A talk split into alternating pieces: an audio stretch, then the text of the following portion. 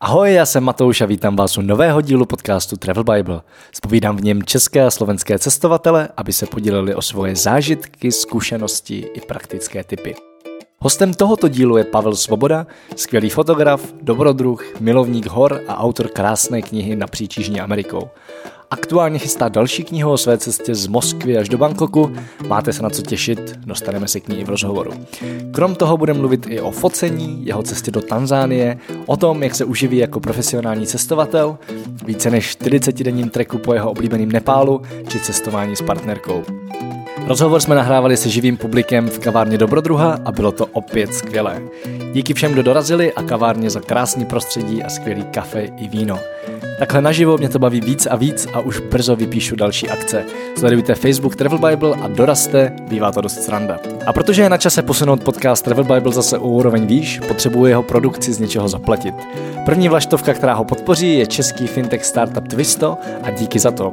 Vytvořili stejnojmenou kartu Twisto, která funguje podobně jako Revolut. Umí ale některé věci navíc a my teď s Petrem oba na cesty vozíme obě. U Twista mimo jiný funguje Apple Pay, který používáme dost rádi. Na první pohled si většina lidí řekne, že je to to samé jako kreditka. Není, ale podobnost je celkem velká. Hlavně používáte peníze Twista, ne svoje, a váš účet je tak v bezpečí. Stejně jako u kreditky, pak utracený peníze splatíte zpětně. Když pak kartu začnete používat, zjistíte, že toho nejen cestovatelům nabízí docela dost. Mimo jiné při platbách v cizích měnách používá středový kurz a to i o víkendech. Nabízí cestovní pojištění, včetně zimních sportů, nebo třeba vychytanou funkci split pro snadné dělení plateb i pro ty, kdo Twisto nemají. Mrkněte na twisto.cz, kde se dočtete všechny podrobnosti. Případně si u nás na blogu pročtěte srovnání platebních karet pro cestovatele, který dělal Petr a Twisto v něm vyšlo jako hodně zajímavá možnost. A hlavně pokud brzy spustí všechny slibované novinky, je jich fakt hodně. Když se Twistokartu rozhodnete pořídit, mám pro vás 300 korun kredit na vyzkoušení. Stačí při zakládání účtu zadat promokód Bible a kredit je váš. Já pak na oplátku taky dostanu 300 a rád je použiju na další rozvoj podcastu. Takže koukněte na twisto.cz, založte si účet a pro přičtení 300 korun kreditu zadejte kupon Bible. A zpátky k rozhovoru. Odkazy i nějaké fotky najdete jako vždy na travelbible.cz podcast a pojďme na to. Tak jo, já tady v podcastu Travel Bible vítám Pavla Svobodu, fotografa, cestovatele, co ještě seš? Geografa vlastně, jsi geograf, který... Tulák, tulák. Tulák. Geograf, který neví, kde je subsaharská Afrika, jsme tady zjistili. A já začnu Afrikou, protože my jsme se tam minuli o pár dnů, sice jsi byl o zemi vedle, ale minuli jsme se o pár dnů. A vím, že jsi z toho trošku rozčarovaný. Na rozdíl ode mě, já jsem z naprosto nadšený a chci se tam vrátit tak mě zajímá, jako kde je nebo byl problém, nebo co vlastně tě na tom překvapilo negativně. Čau Matouši, zdravím. Zdravím vás tady všechny. Uh, hele, já jsem se do Afriky chystal docela dlouhou dobu, ale furt jsem to odkládal, podobně jako ty. A pak se ukázalo, že to, čeho jsem se bál, nakonec bylo oprávněný, jo, protože tam člověk svítí jako bílej a neměl chvilku klidu. A ty jezdil na motorce, my jezdíme hodně třeba stopem, autobusem, chodíme pěšky a vlastně tam nebyl den, kdyby se něco neřešilo. Jo. Já mám rád jako místa, kam se tolik nejezdí, kde jsou jako v pohodě lidi a v té Africe jsme svítili a furt se něco jako dělo. Takže to bylo jako trošku vyhrocený a vůbec tam jako nebyl klid, ale už je to dobrý, jo. už se to jako by začíná selektovat a vyp- začínají vyplouvat ty dobré věci, takže už se mě ptáš dobrý moment. že už se to usadilo. Co jsou teda ty dobré věci, co si z toho pamatuješ? No, že tam něco dobrého bylo vlastně, jo. ne, třeba hrozně si mi líbilo safari, jo. Já hodně fotím lidi hmm. a znáš to, že prostě to stojí jako energii, že ty lidi musí s nimi domlouvat, to focení, musíš je hledat a jít jako do toho. V té Africe to bylo ještě dvojnásobně náročnější, protože často chtějí platit, často tě rovnou odkopnou, ale protože jsem jako vydržel nějaký fotky, ale focení lidí, teda focení zvířat. Hmm. Zebra, to ti neuteče, jo. Zase na tebe směje, žádný peníze. To už platíš v tom parku, že jo. To už je zaplacená dopředu. A žirafy, zebry, sloni, to byla fakt fotografická dovča, jako. Já jsem byl na safari poprvé takovýhle, takže to bylo jako hodně dobrý. Ty jsi měl štěstí na ty slony, no. Já jsem bohužel, bohužel neviděl. Ještě něco k Africe, co, co ti jako utkvělo. Mně vlastně jako přišlo, že to, ale to je věc Keni, jo, že ti lidi byli vlastně ve výsledku hrozně přátelský, že sice skutečně člověk jako září, ale když už se s nima začne bavit a už se jako překleneš přes to, že chtějí peníze, tak mi přišli úplně úžasný. No tak mě překvapilo hlavně, že, že jako člověk nezajímá vůbec, jak se máš. Jo. Nás třeba po třech týdnech se jeden Arab zeptal, jak se nám tam líbí. A já jsem byl vlastně v šoku, že se vůbec někdo zeptal, jak se nám tam líbí. Jo. A to bylo po třech týdnech, což se ti ve většině zemí zeptá někdo většinou první den. Jo. Takže bylo to jiný, bylo to složitý, mnohem náročnější, ale rád jsem to zkusil. A Děkuju. A vlastně to je dobrý v tom, že vím, že to třeba není úplně můj směr, kam mám jezdit. že mám jezdit jinam. a každý, Příště zkus Keniu. Musíš prostě víc zemí. Jo? No, líbila se mi taky. Ty plantáže byly skvělé. Ale pojďme úplně dozadu na začátek. Mě vlastně zajímá, jak jsi dostal k tomu, co teď děláš. Že cestuješ a fotíš a v podstatě, když seš tady, tak přednášíš a skoro nic jiného neděláš. Vůbec nic jiného nedělám. no, píšeš knížky občas no, a, a, a zpracováváš fotky, že? Jo, jo. Hele, je to vlastně, ten život je ohromná souhra náhod. Jo. To, že tady sedíme, to mohlo být úplně jinak. Já jsem mohl být třeba učitel zeměpisu, mm-hmm. mohl jsem dělat buchví co, pocházím z malého městečka prostě na Jižní Moravě, teď jsem odsaď přijel. Jo. Uh, hele, já jsem geograf a geograf by měl cestovat, jo. co jiného jako dělat. Když jsi rozumí zeměpisu, tak to se nedá vyčíst prostě. Jo. To musíš být ve světě, to je první věc. A pak se začalo tak lámat a vlastně i takový přednášky, jako člověk vidí dneska tady, tak to člověka nemotivuje někam jet a hnedka by někam jel a takhle se to začalo postupně stupňovat. A najednou se to celý zvrtlo a já už jsem jenom cestoval. Jo. A fotil a přednášel a hele, asi největší zlom bylo to, že jsem jel na půl roku na Island mm-hmm. studovat a já jsem v té škole tam párkrát byl, jo, ale e, taky hlavně, hlavně jsem tam teda studoval, teda cestoval a zjistil jsem, že opravdu člověk nepotřebuje moc peněz, že to jde. Rozlítal jsem se, no a vlastně od té doby, dejme tomu poslední třeba 10 let, fakt jako cestuju čím dál tím víc. Tak geografie teda přišla ještě předtím? Jo, to byl ten jako iniciační bod, no, protože tam potkáš lidi, kteří cestují a říkám, jako číst atlasech je hezký, ale chceš to vědět naživo, že jo? chceš to prostě vyzkoušet, ochutnat, jaký ten svět je vlastně. Mm-hmm. A jak se dostal k focení? Hele, to bylo jedno s druhým. Úplně prostě už jsem digitální dítě, jo? už jsem nikdy nefotil na film, mm-hmm. tak starý nejsem, ale Počkej, já jsem na film, na film fotil a to jsem asi výrazně mladší. No, nevím, jestli výrazně, ale mladší jsem. Co jsem dělal špatně? Hele, přišlo to i s tím Islandem právě, to je ono. Jsem si koupil nový foťák, ono dneska už všichni říkáme, že na foťáku nezáleží. Koupil jsem si zrcadlovku, a t- ale ono nešlo o tu zrcadlovku, šlo o ten Island. Ten je tak hezký, že i když jsi trouba a fotíš hodně, tak jednou za čas uděláš hezkou fotku prostě. Jo. A já jsem tam byl půl roku, takže statisticky se mi jich pár povedlo. A to člověka prostě nakopne a jakýkoliv malý nakopnutí, jo, hmm člověka hrozně posune. Pak jsem to napsal nějaký článek, udělal první přednášku a každý tyhle ty malý nakopnutí člověka jakoby vedou. A pak jsem jako zatím začal jít opravdu hodně a už se to vlastně zvrtlo v to, že už jsem fotil na těch cestách jako hlavně. Že to byl jako jeden z těch No samozřejmě, furt si jako hlavně ty cesty užívám, ale to focení už je jako pevná součást. No. Ale postupný vývoj, úplně neuvěřitelný vlastně. Co tě na tom, na tom focení baví nejvíc dneska? Hele, to, že se dostaneš do toho tranzu a úplně unikneš z toho, jako máš ten hledáček a to je první věc, že prostě si najdeš, jako v jakýkoliv moment se můžeš nějak zabavit, že prostě děláš, úplně si jako unikneš na chvilku, nebo vychutnáváš to ještě dvakrát, i tím focením, i tím, že tam seš. Hmm. A hlavně je dobrý, že jako fotograf, to sám znáš, toho nakonec vidíš mnohem víc než běžný turista. Jo. Protože ten fotograf prostě vyhledává situace, stává jako trouba prostě eh, na východ slunce. Jo. Kolik lidí jen tak stane na východ slunce, když nefotí. Jako jsem tam někdo, ale aby stával každý den, stáváš v noci na hvězdy, chodíš na místa, kam lidi nechodějí nebo chodějí, ale úplně v jinou dobu. A takhle vlastně i to focení ti vlastně rozšiřuje ten zážitek celého toho cestování. A pro mě i ty fotky, že mám a pak je třeba prezentu na přednáškách, to zažívám celý znova. To je taky skvělý, že si to jako připomínáš jako celý. To je pravda, no. Jak ses dostal ke knihám? Ty tady máš vystavenou svoji první, je to první? Je to první, no. Na Jižní Amerikou, která je krásná mimochodem, doporučuji. Kupoval jsem ji mamce kdysi k Vánocům a letěla pak do Jižní Ameriky teda. Já jsem se chtěl zeptat, jak se mamce líbila, takže doufám, že ano, dost. líbila se jí dost a byla pak na tři týdny v Ekvádoru. Já mám hrozně hustou mamku mimochodem. To byste se chtěli poznat s paní cestovatelkou, tak se poznejte s mojí mamkou, jako se mnou se vůbec nebavte. a teďko chystáš druhou, tak pojďme jenom nastínit, co to bude a, a v jakým to je stádiu. Já asi začnu s tou první, aby to, mělo, aby to mělo ten vývoj. Byli jsme na půl roku v Jižní Americe, úplně jsem si splnil jako sen o velké cestě. Fakt to vyšlo, prostě jsme se s partnerkou na půl roku zbalili, odjeli, bylo to úplně skvělé, ani se nám tam nic špatného nestalo. Jižní Amerika je taková makou divokou pověst, ale splnil jsem si jako se do velké cestě Dělal jsem o to spoustu přednášek a pak jsme byli na druhé velké cestě v Ázii a tam jsme šli v Nepálu docela dlouhý trek. Chodíme rádi po horách, jsme se s partnerkou krásně prošli.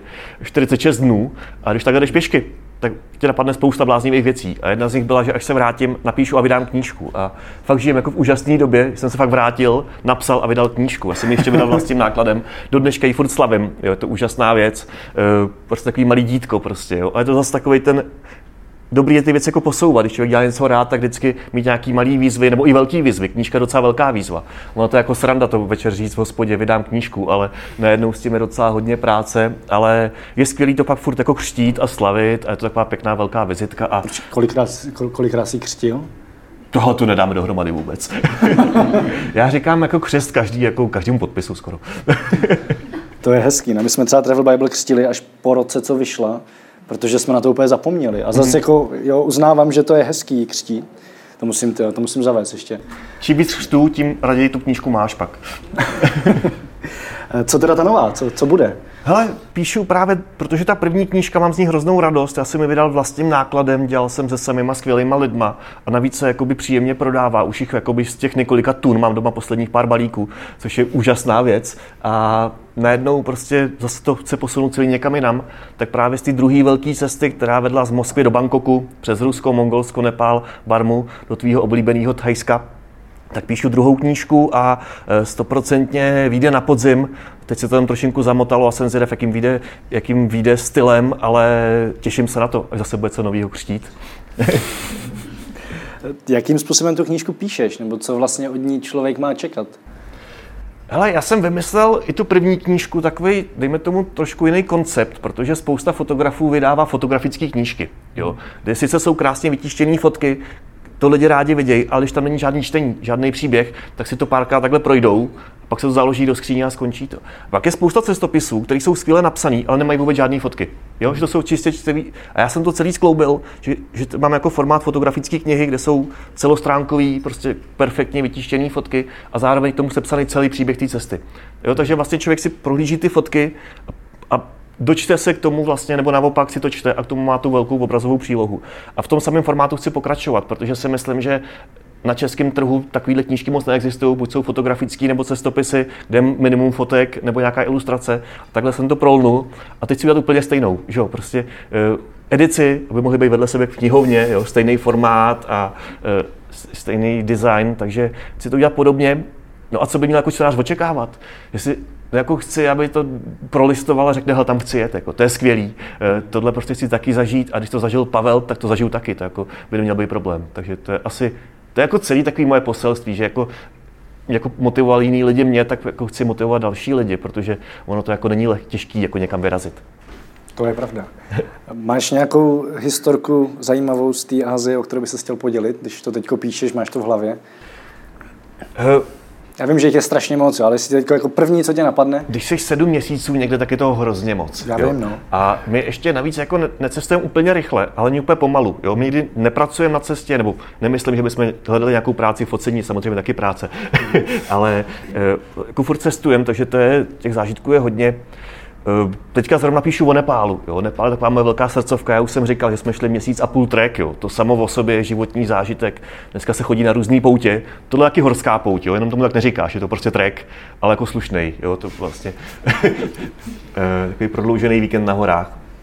Hele, ono, Ono vlastně nemusíš vypichovat jediný zážitek. Jo? Ono vlastně vždycky je důležité, když z té cesty máš jako dobrý pocit. Mm. Jo? Že vlastně to setkání s lidma a ty malý dílčí příběhy tvoří jakoby ten velký zážitek. A jako jsou tam extrémní věci, třeba v Mongolsku nás okradli, to byla jako nepříjemná věc, ale je škoda, Oni ty negativní věci jsou leckdy ty nejsilnější zážitky, že jako na místě.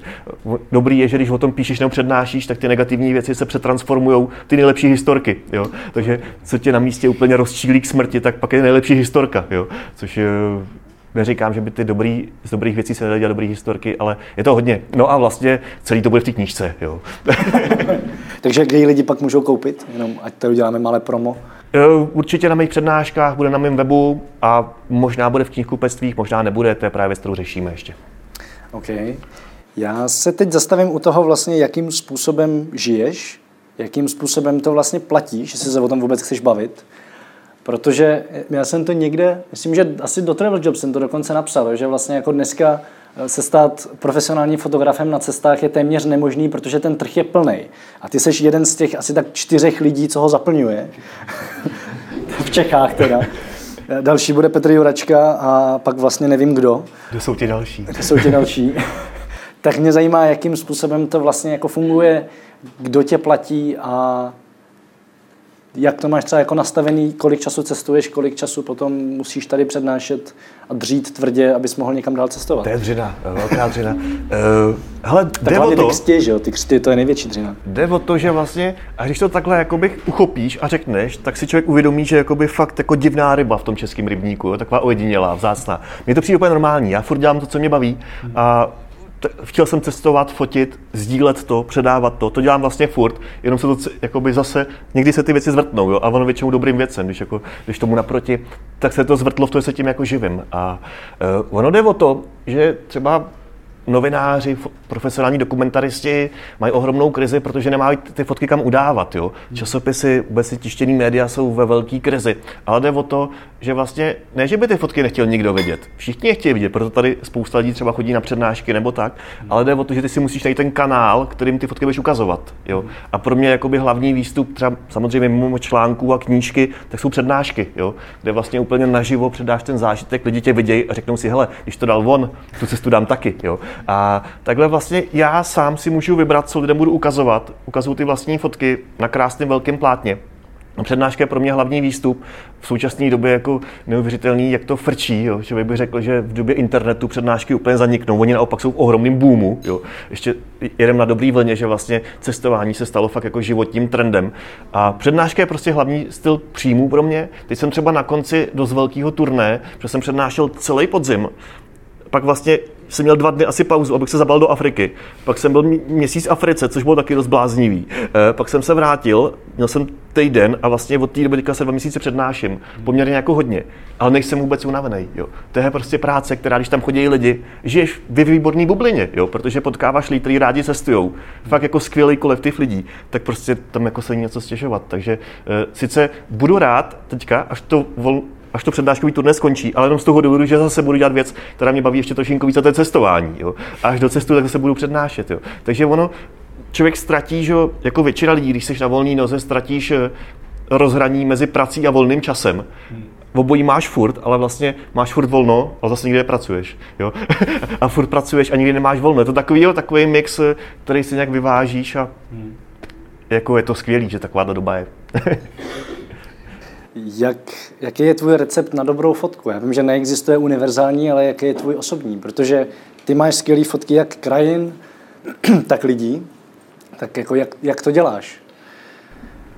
Eh, tak krajina i lidi jsou dost rozdílné věci. Ale, no právě. No, ale já už jsem se jakoby časem vytříbil, že vím, jaký fotky potřebuju. Jo? Ono vždycky dobrý fotit za nějakým účelem, když člověk jen tak chodí a cvaká, tak, ale já už prostě vím, že potřebuju pár krajin, pár portrétů, pár reportáží, aby to bylo pestrý.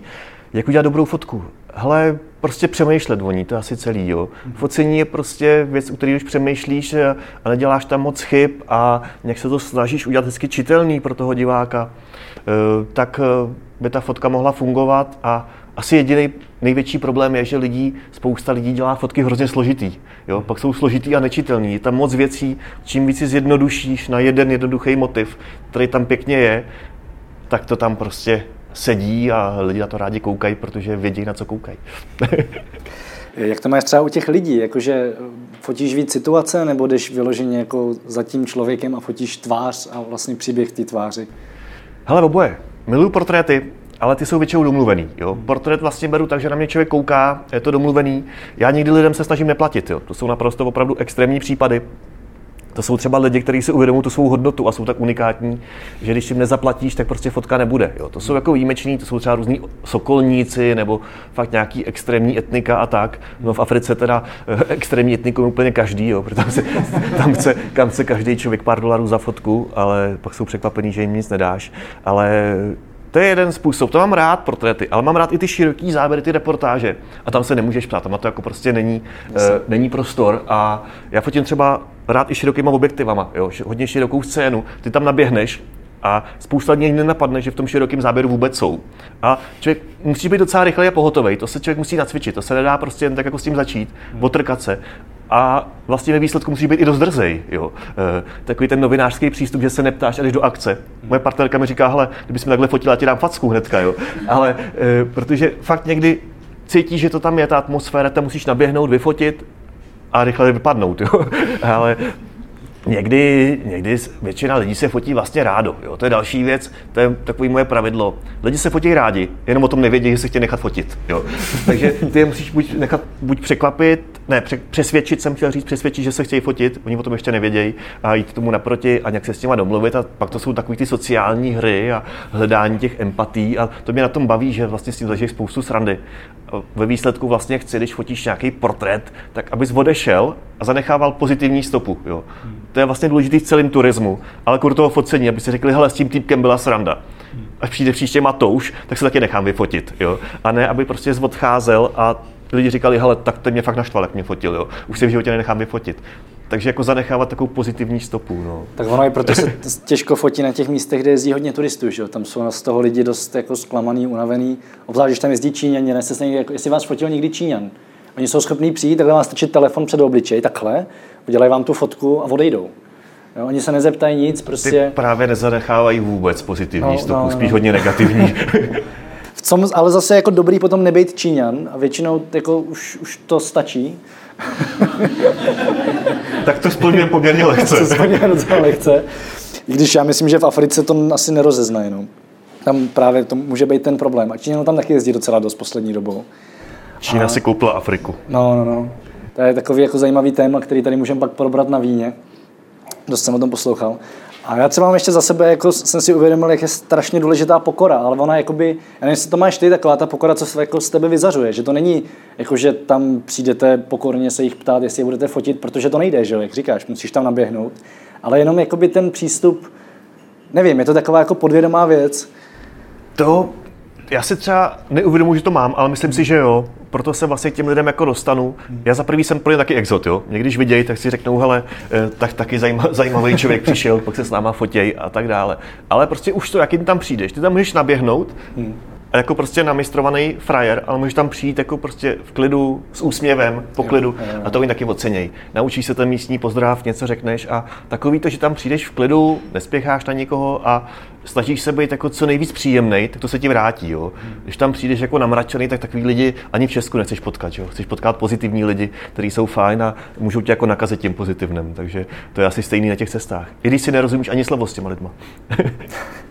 Stalo se ti někdy, že určitě jo, ale spíše si se vybavíš nějakou situaci, kdy se to focení pak jako přetavilo v nějaký společný zážitek s tím člověkem? Tak to většinou je třeba, když u těch lidí bydlíme. Jo? A to mám hrozně rád takový ty opravdový homesteje, které třeba existují v Himaláji, v Indii, v Nepálu, trošinku, no, barmě moc ne, ale taky jsme to jako zažili, i když tam je to nelegální, že vlastně člověk bydlí u lidí doma a primárně si platí za to, že tam bydlí, za jídlo, za stravu, ale, ale prostě, když tam u nich chvilku seš, třeba většinou fakt první večer ani nefotím. Oni se na tebe zvyknou, rozkoukaj se, zvyknou si na tebe, začneš je osmělovat. A pak prostě vzniknou druhé ty nejlepší fotky, jo, protože už jsi tam jako doma, to samé třeba na Kavkaze nebo v tomhle celém postsovětském prostoru tohle funguje. Všem to doporučuji bydlet u lidí, doma, vidíš tu domácnost, víš reálný život a na focení to nejlepší, jo, protože tam jsi celou noc, ráno, večer, odpoledne, Indii taky pak třeba oni jdou na pole, tak můžeš jít s nima, jo, a takhle prostě se k ním dostaneš mnohem blíž. Když jen tak jako někde projedeš, tam 10-15 minut a to je jako bez šancí jakoby mít hlubší zážitek a nedej bože ještě nějaký dobrý fotky. To už je věc jako úplně náhody.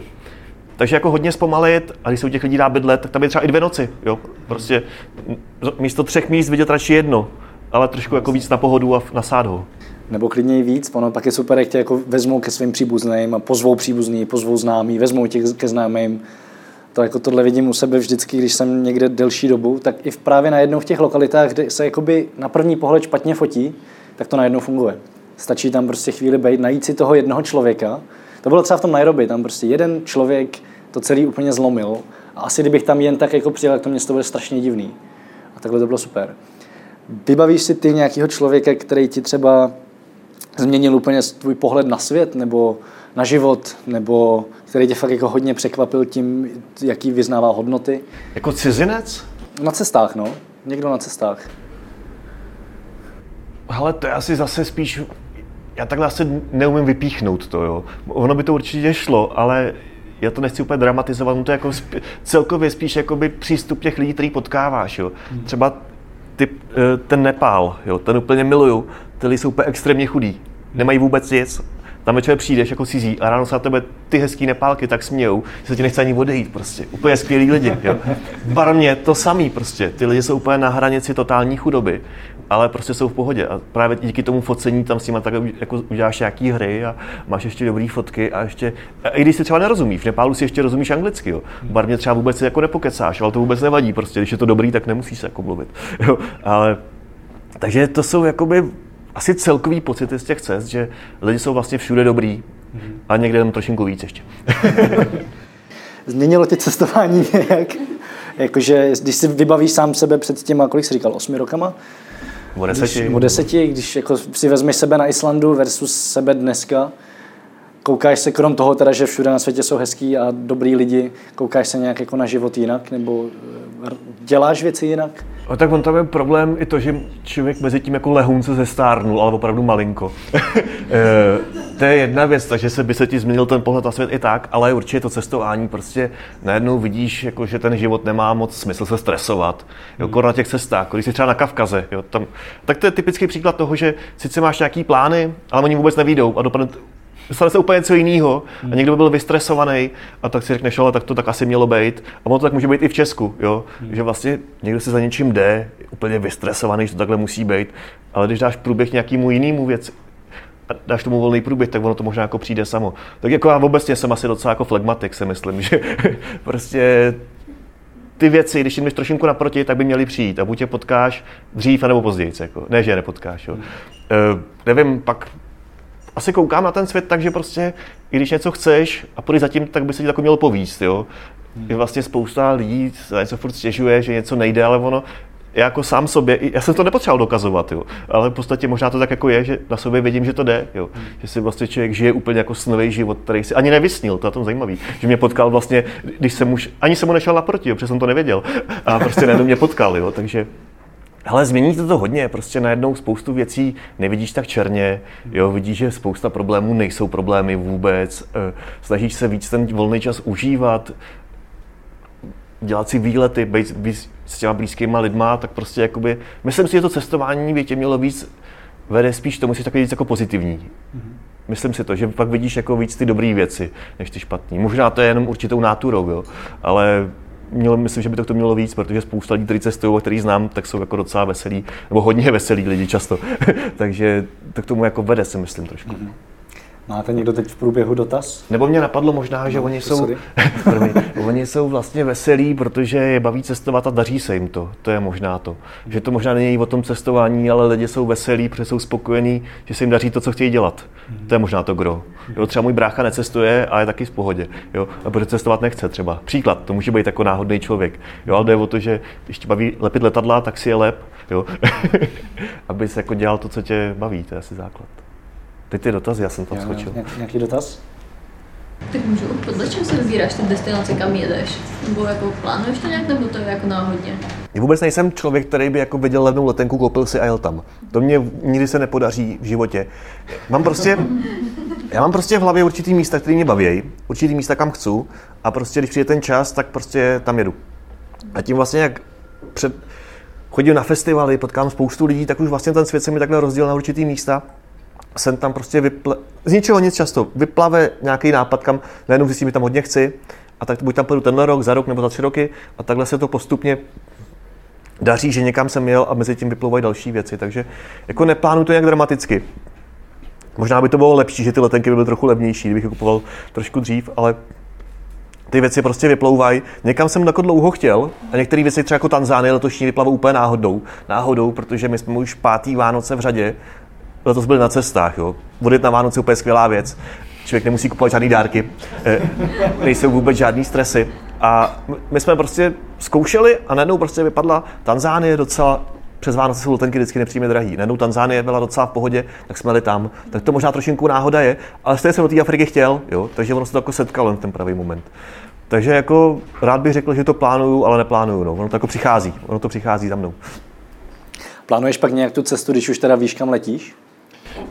Většinou tam letím za nějakým důvodem. Jo. Nikdy nejedu do země, kde by nebylo něco, co mě láká, proto tam vlastně jedu. Jo. Což je vlastně ještě furt dobrý, že furt si vybírám země, kam chci, které jsou zajímavé z nějakého důvodu. Buď tam jsou hory, které jsou nějaký bombastický, jsou tam nějaký sopky, my vlastně chodíme furt na hory, takže to většinou jsou hory. Ale nebo prostě to je země, která mě láká i tím mixem těch lidí a hor a tak dále. Takže vlastně, když tam jedu, tak máme nějaký většinou plán, proč tam jet. Něco, nějaký gro.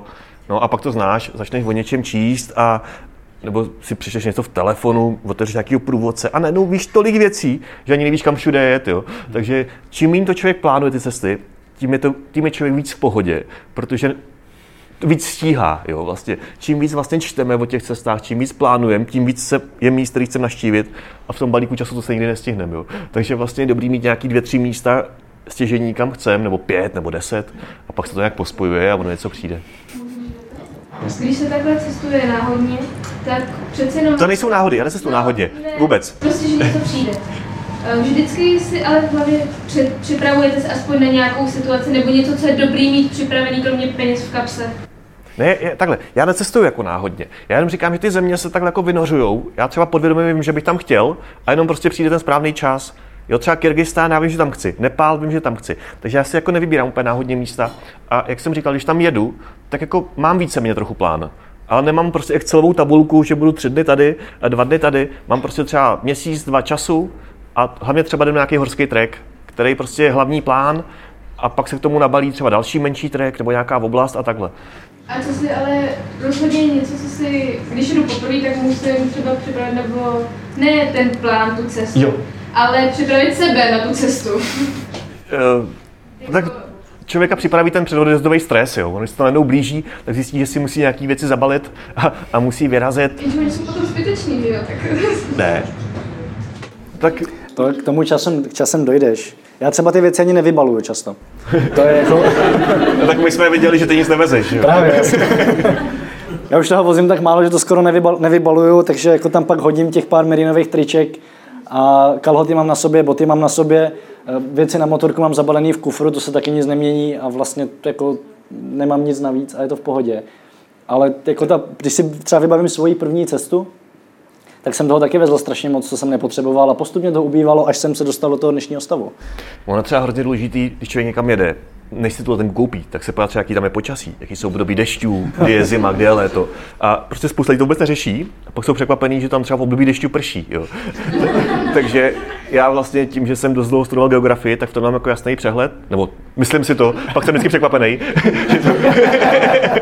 Ale třeba já mám hrozně na předsezonu, ideální po sezóně lehce, jo? takový to, že to kousek posune i na těch relativně známých místech, pak těch lidí je mnohem méně a takhle se tomu dopracuje. A mít takhle jako přehled, kdy se kam dá jet, kdy která destinace v který měsíc je dobrá, takhle se v tom jako trošku zorientovat, pak si přečíst o té kultuře, třeba jaký tam je trošku jídlo, jako co čekat, jestli to bude úplně hnusný nebo jenom středně hnusný, anebo, a, a nebo třeba dobrý, jo, tak podle toho si vzít jako čokolády a klobás a tak. A udělat si jako takový přehled o tom světě nebo o, o té oblasti, kam člověk jede. Říkám, jako něco si načíst, ale nepřehánět to, jo. Protože spousta lidí se jako někam hrozně moc těší, třeba dva roky, teď si koupí všechny knížky, což je samozřejmě dobře, jako za autora knížek, můžu říct.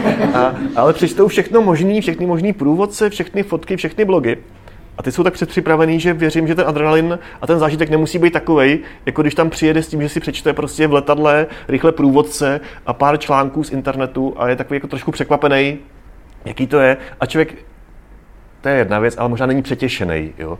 Že když je člověk přetěšený, tak ten efekt může být dost smutný. Že vlastně se někam těšíš, to byl můj životní sen, senka chci celý život, a pak tam přijedeš a řekneš, no, no to třeba není tak dobrý. Jako. Pak ti třeba prší, že jo? No prší, jo, protože tam jsi v období dešťů, jo, nebo tam je moc lidí, nebo tam jsou prostě odpadky, jídlo hnusný, nebo tak. Takže jako těšit se je skvělý, takový ten předodjezdový stres, ten lehký, mám rád, jo.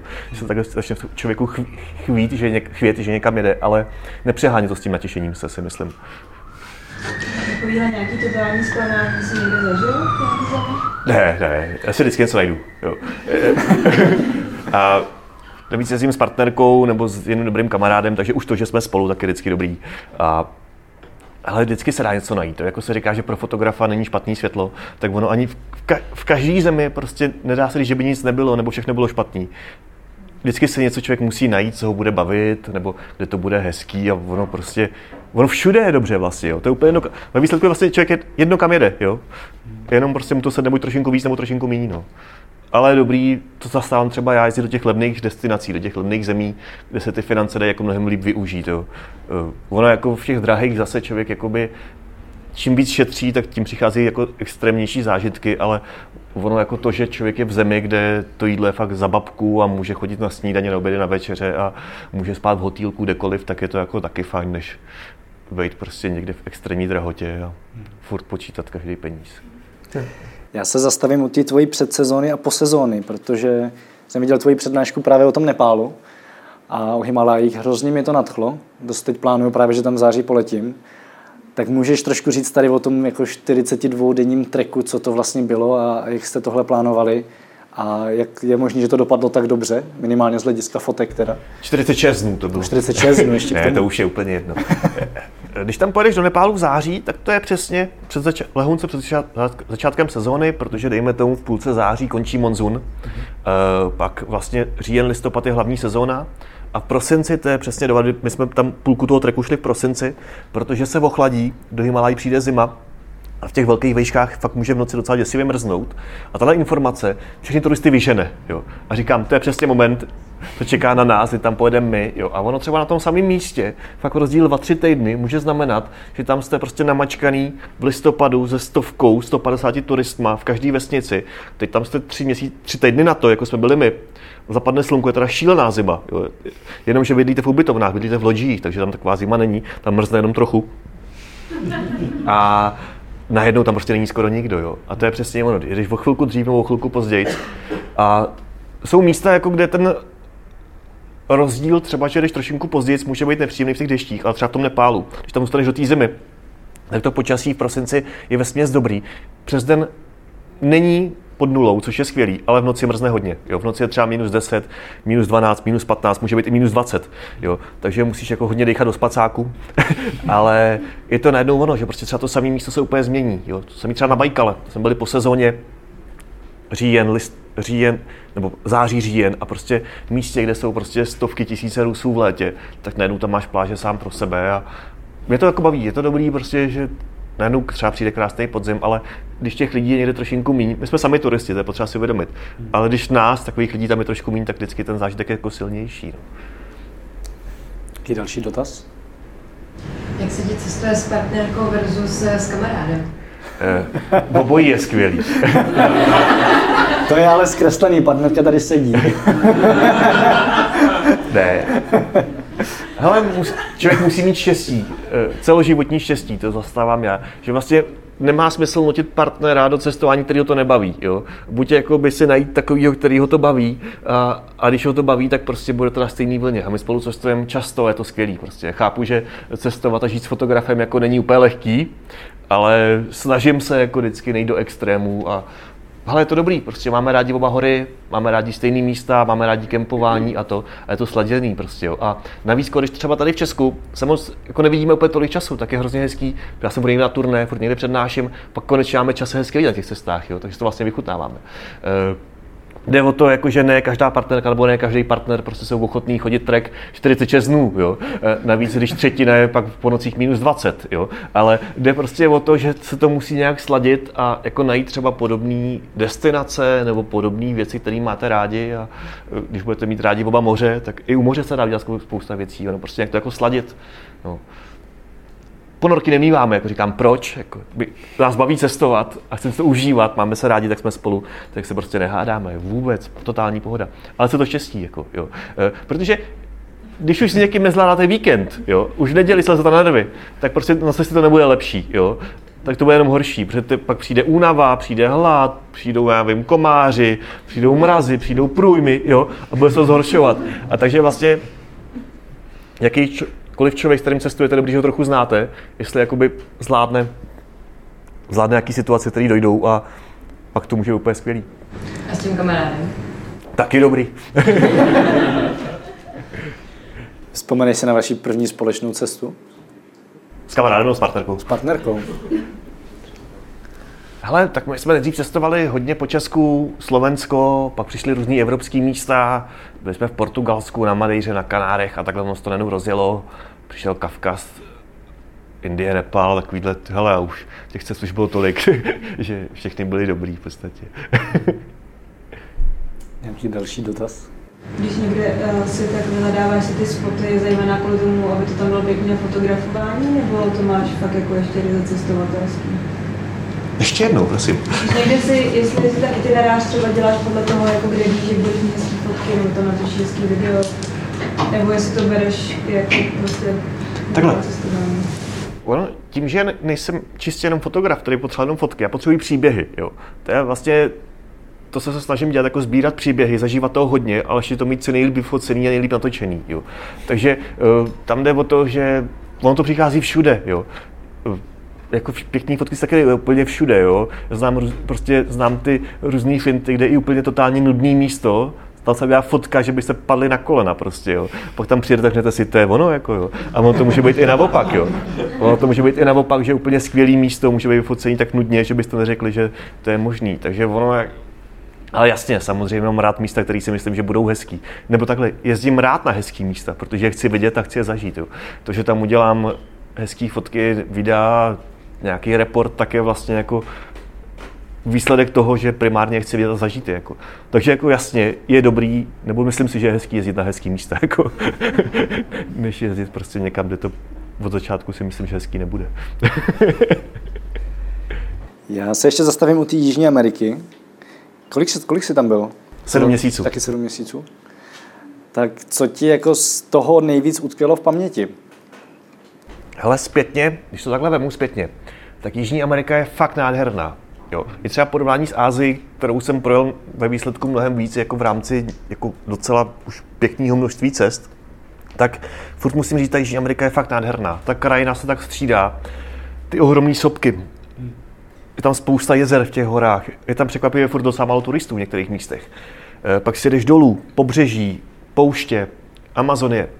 Jako třeba na pohled i na focení je to extrémně, extrémně pestrý a hezký. Ale prostě často problém je jako těch hodně indiánských zemí, že ten kontakt, který mám rád, tak tam prostě není. Jo. My tam jsem prostě ty běloši, ty gringos a Tam tam se, španělsky? trošku jsem se jako naučil, než jsme jeli a do toho půl roku tě to jako hodilo. Jo. Takže jsem se jako by, já jsem moc neperu s tou dramatikou, to tam prostě sázím.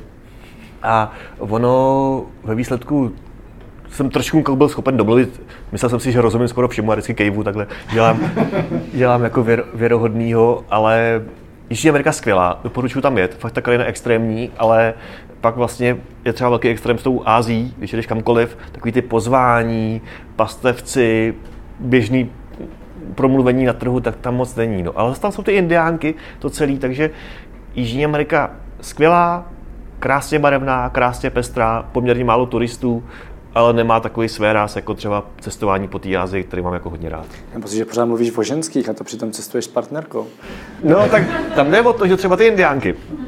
Indián, indián není moc hezký, protože jako nen, jo, nenosí žádný kroj. Třeba indiánky furt nosí tradiční sukně, nosí ty velké klobouky. Indián může být jako běžný chlapík úplně nudný, jo. A když to koukáš jakoby, eh, tím okem toho fotografa, tak máš rád ty vizuálně hezký typy, jo. A což třeba v té Jižní Americe ty indiánky jsou hodně. Takže prostě a navíc jako ženská na fotce vždycky vypadá líp jak chlap. Jo.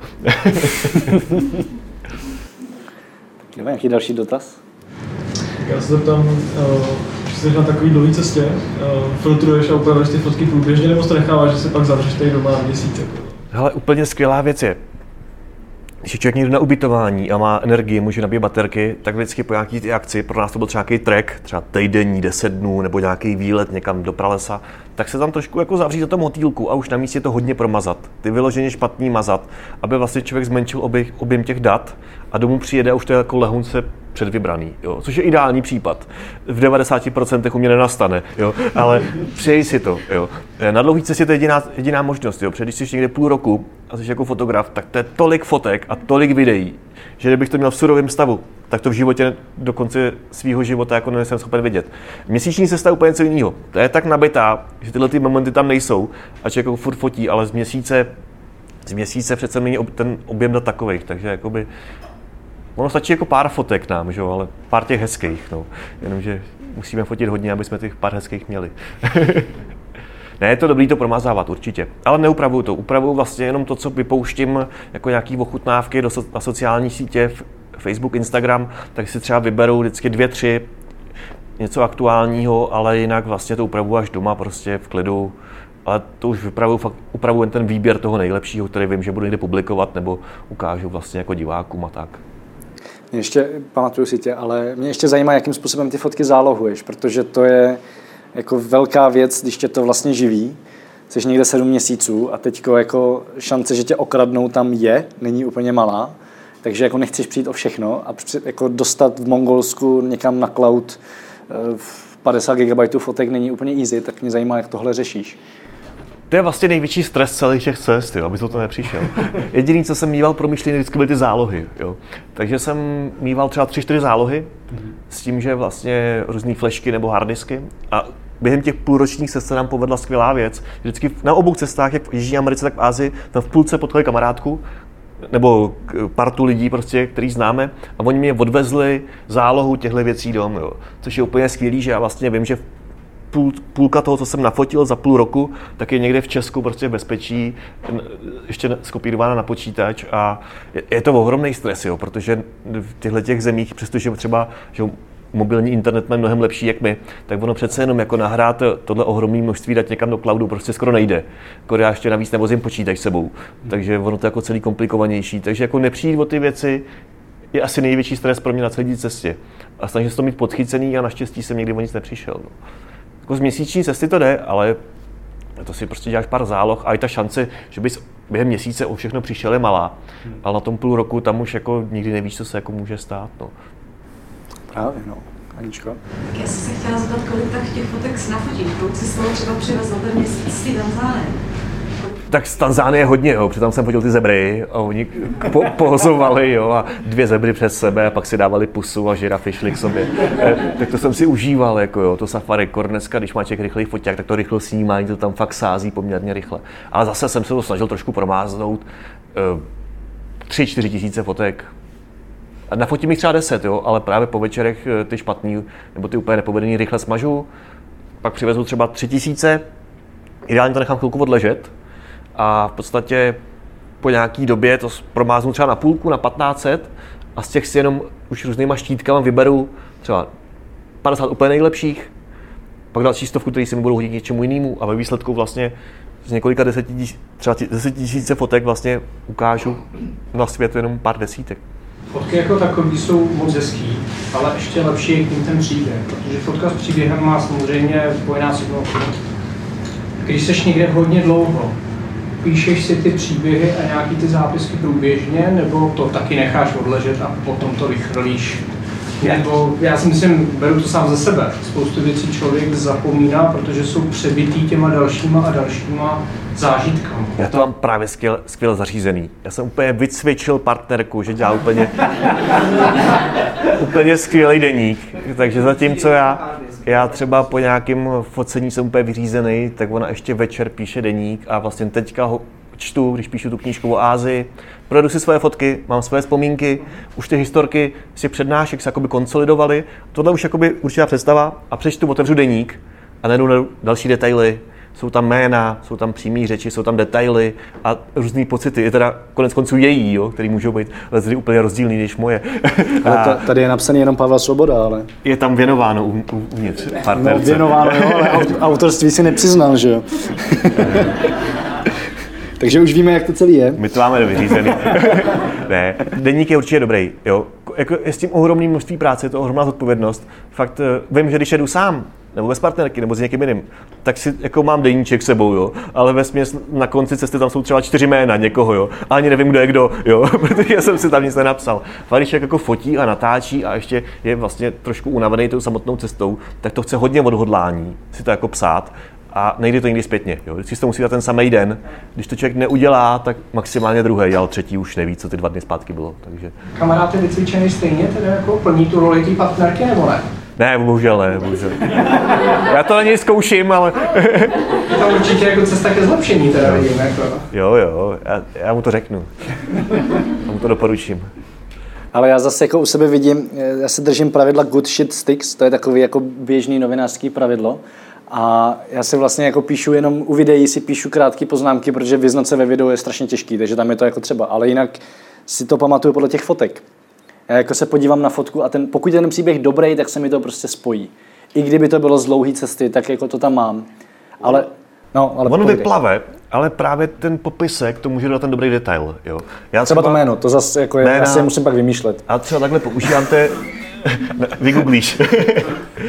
ne, třeba používám takový záznamník v telefonu, to je úplně skvělá věc. Jo, fakt pro jiný lidi, kteří nechtějí psát, eh, nebo když já vím, že to nenapíšu, prostě hnedka, když něco zajímavého, pustím záznamník, nahraju to tam, mám to tam a pak to vždycky po půl roce objevím, co, co, jsem si to kdysi nahrál. A on to většinou hodně autentický, člověk tomu jako nevěří, jo, že to takhle vůbec řek, nebo různý zvuky nahrávat a tak. A v tom, v teda v tom záznamníku nahráváš si tam svý pocity, nebo to nahráváš, nahráváš eh, vlastně celý den zpětně? A ne. jenom věci, co si To je třeba věta, Jo, to stačí jedna hláška prostě. Vím, když někdo něco dobrýho řekne, nebo nějakou přímou řeč, nebo nějaký jméno, anebo mě si myslím, že mi něco dobrýho napadlo, jo, tak si to nahraju a takhle. Takže je to vlastně, ne, že bych nahrával, jako že bych diktoval. To by taky asi šlo. Jo. Vlastně, když jsi říkal, že uh, nerad vlastně píšeš výjimky víc, takže si to... Já bych je psal rád, jo, jenom jsem se k tomu nedonutil nikdy. tak jo, poslední dotaz dáme. Nějaká země, nějaký místo, který to je vyvolalo úplně největší dojem, co zůstalo? Jižní Morava. to je výborná. To je, to je zase těžko říct, protože mám prostě pár oblíbených a třeba kam se i rád vrátím, nebo jsem se tam vrátil. A asi to, že se někam vracím, už je známka toho, že se mi tam líbilo. Jo. Takže to může být Nepál, může to být Island, může to být Kyrgyzstán, Tadžikistán. Prostě to, že jsem tam byl dvakrát, třikrát, už je prostě známka toho, že to ve mně zanechalo velký jako dojem, že se tam chci vracet. A hlavně ten dojem je tak dobrý, že tam klidně pojedu znova rád. Jo. E, takže ono je těžké něco vypíchnout, protože já i hrozně nerad něco doporučuju, jo. protože to se tam líbilo mně, neznamená, že se tam bude líbit třeba vám, nebo ten můj zážitek silný pro vás třeba bude tak silný. Jo. A on to e, řeknete, hele, nám to doporučil, to musí být dobrý a ono to třeba nebude. Jo. Nebo bude, jo, ale takže starčí nechám takovou jako drobnou, drobný otevřený vrátka, kdyby to náhodou nebylo úplně takový. Co? Kam se chystáš teď a proč? Uh, to je dobrá otázka. Uh, já na ní mám bohužel jakoby už jasně pevně danou odpověď. Dokud tam nejsem, tak to většinou nikdy nikomu neříkám. Jo.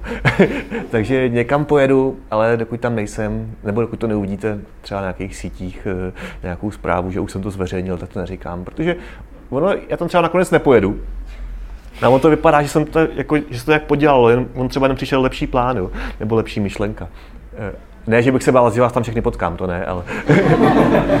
ale jsem takový, že prostě radši to trochu jako napínám, jako dramatizu.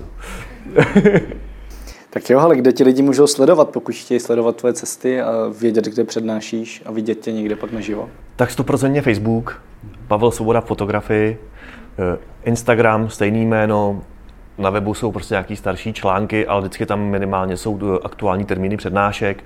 Na Facebooku jsou taky události, takže tam všude jsou pozvánky, snažím se jezdit po celém Česku, takže to pokrytí by mělo být jako celoplošný a teď už teda pomalinku končím, ale na podzim to zase rozjedem ve velkým, doufám. Tak jo, já ti děkuji za rozhovor a díky vám všem za skvělé dotazy. Moc díky za pozvání, měj se.